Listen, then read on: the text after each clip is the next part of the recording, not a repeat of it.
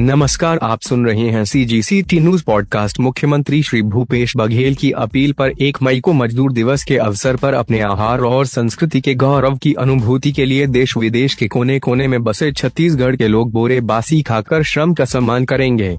मुख्यमंत्री की अपील पर छत्तीसगढ़ के सांसद, विधायक, जनप्रतिनिधि और युवा पीढ़ी भी बोरे बासी खाकर देश दुनिया में अपने खान पान अपनी संस्कृति के प्रति प्रेम और गर्व की अभिव्यक्ति करेंगे। इसके साथ ही सोशल मीडिया पर हैश टैग बोर्ड है दो हज़ार बाईस। बोरे बासी बोरबसी गमादल के माध्यम से अपनी फ़ोटो वीडियो शेयर करेंगे।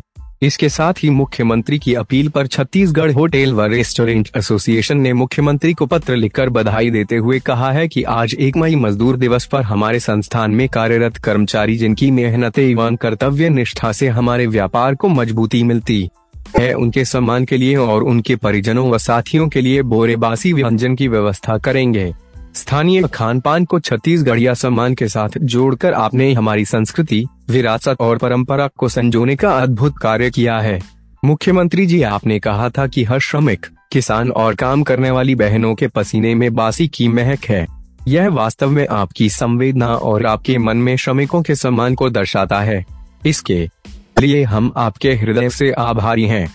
बोरे बासी छत्तीसगढ़ का ऐसा भोजन है जो बचे हुए चावल को पानी में भिगोकर रात भर रखकर बनाया जाता है। फिर सुबह उसमें हल्का नमक डालकर टमाटर की चटनी या अचार और कच्चे प्याज के साथ खाया जाता है। छत्तीसगढ़ के लोग प्राय सुबह बासी का ही नाश्ता करते हैं।